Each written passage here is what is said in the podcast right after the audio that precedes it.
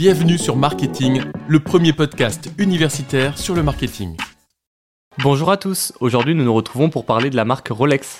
Rolex est une marque d'horlogerie de luxe créée en 1905 par Hans Wilsdorf à Londres. Elle propose des montres d'une qualité exceptionnelle avec une précision en parfaite adéquation avec les prix proposés.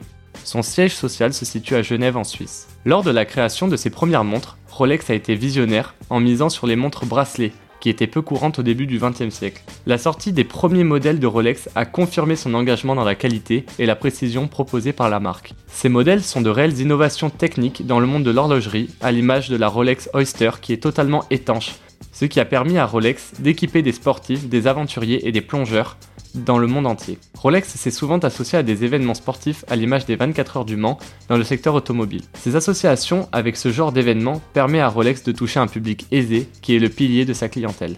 Rolex a continué ses prouesses technologiques en introduisant dans ses montres quelques décennies plus tard le premier mouvement automatique grâce au mécanisme perpetual. Ce mécanisme permet une remontée de la montre grâce au mouvement du poignet. Cette innovation a révolutionné le monde de l'horlogerie et ce mouvement est devenu une caractéristique des montres de chez Rolex. La stratégie marketing clé de Rolex est sa position en tant que symbole de prestige.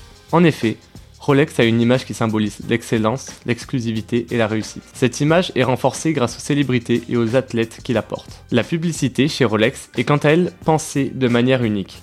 Contrairement aux publicités traditionnelles, Rolex a misé sur des pubs relativement fines et discrètes. Leurs campagnes sont très ciblées vers leur clientèle. Ces publicités mettent en avant l'artisanat de la maison et la qualité exceptionnelle de leurs montres et de leurs produits. Ce type de publicité permet de créer un sentiment d'exclusivité en faveur des clients de chez Rolex. Les modèles de la maison sont reconnaissables à travers le monde entier. En effet, même sans publicité massive, les montres Rolex ont une réputation qui en fait son éloge et donc sa publicité. Ces modèles ont souvent été copiés mais jamais égalés. Le monde de l'horlogerie traverse un fléau majeur la contrefaçon.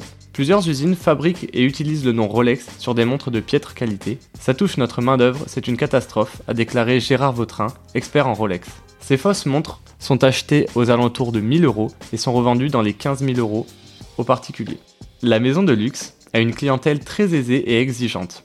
Ce sont principalement des personnes qui connaissent bien le monde de l'horlogerie, mais aussi averties sur la qualité exceptionnelle de la montre qu'ils achètent. Voici comment Rolex est devenu un emblème du monde horloger en s'affirmant grâce à son inimitable qualité et son expérience client.